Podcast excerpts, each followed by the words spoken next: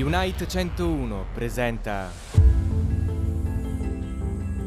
le storie tratte dagli archivi di Dead by Daylight in un solo podcast.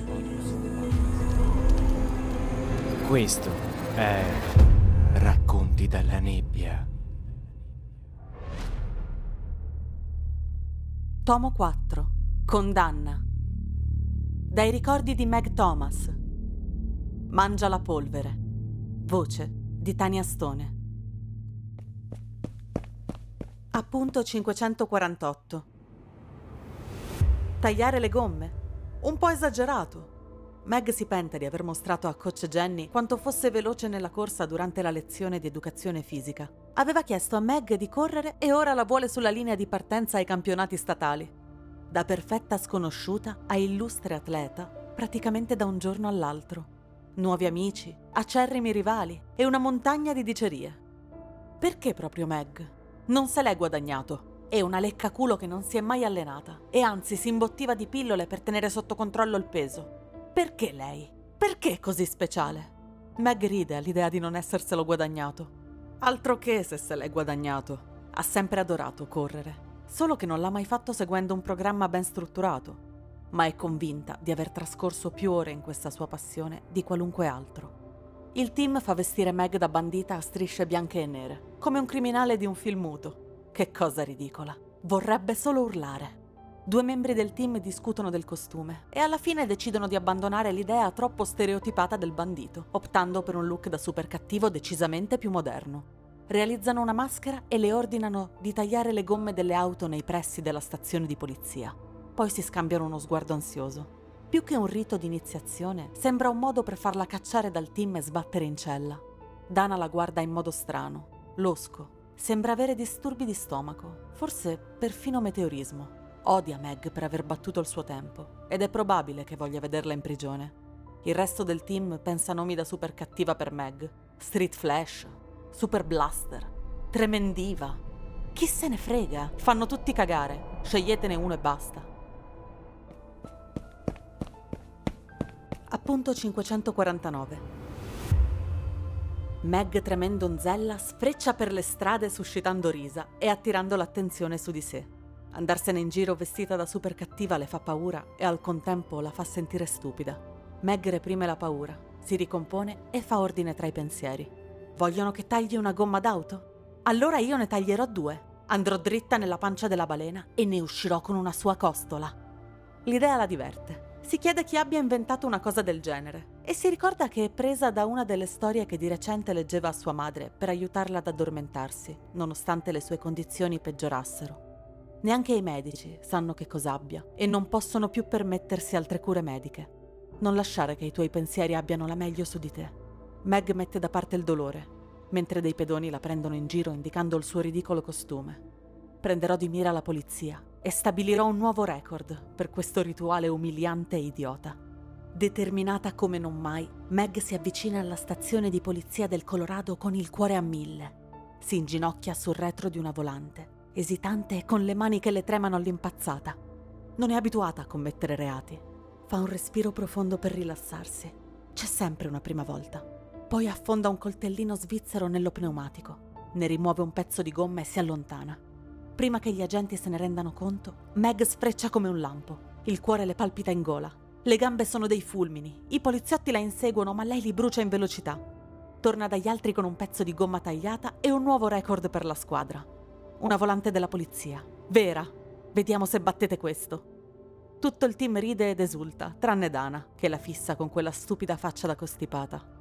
Nessuno del team si è mai spinto fino a tanto.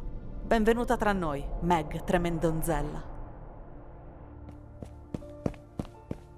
Appunto 550. Meg è sulla bocca di tutti a scuola e la cosa le piace. Coach Jenny le dice che deve ancora migliorare un sacco nella meccanica della corsa. Meg non sa neanche che significhi. Sono anni che corre tra le montagne con sua madre e non ha mai avuto bisogno di imparare la meccanica della corsa. Il coach dice che nei prossimi allenamenti dovrà lavorare sulla fiducia sulla linea di partenza. Nessun problema. Il coach passa molto tempo con Meg e gli altri del team iniziano ad accorgersene. Dana parla alle spalle di Meg, deridendola perché non ha le giuste proporzioni. perché ha solo la fortuna del principiante, perché le sue gambe sono sproporzionate rispetto al tronco. Meg ignora la sua invidia e non la degna neanche di una risposta. Dana rincara la dose, dicendo che Meg ha le cosce troppo grosse per correre. Ma Meg zero. Non risponde. Dana la guarda di nuovo con quella stupida faccia che fa sempre. Meg fulmina Dana con lo sguardo, pensando alle mille parole che le direbbe. Presto ti faccio mangiare la polvere, Troia. Meg reprime la rabbia e le sorride con gentilezza, ringraziandola per l'interesse, affermando di essere abbastanza sicura che il suo corpo sproporzionato e le sue cosce troppo grosse le daranno un vantaggio ai campionati. Appunto 551. Meg parte per la lunga camminata verso casa dopo un allenamento estenuante ma divertentissimo. Stringe forte in mano il lembo di gomma portafortuna, anche se non crede molto nella fortuna. Sente la voce di sua mamma rimbombargli nel cervello. L'unica fortuna che esiste è quella che ti crei da sola. Eppure quel pezzo di gomma sembra quasi un ferro di cavallo. Coincidenza? Forse.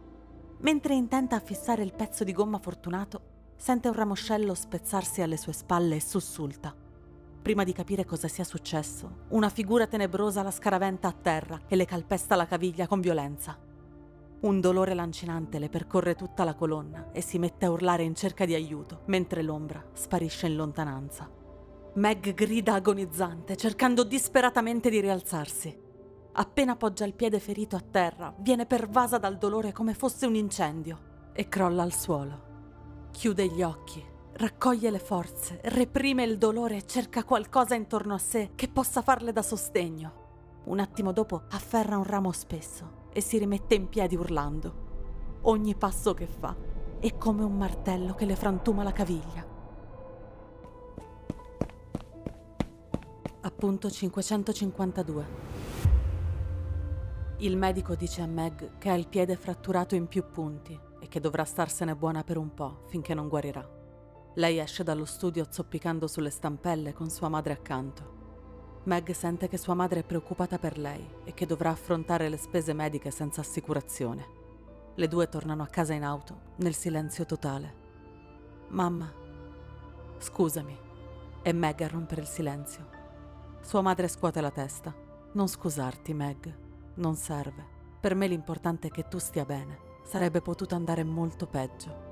Meg annuisce e intanto in mente ripete l'aggressione infinite volte. La spinta, il calcio, il pestone.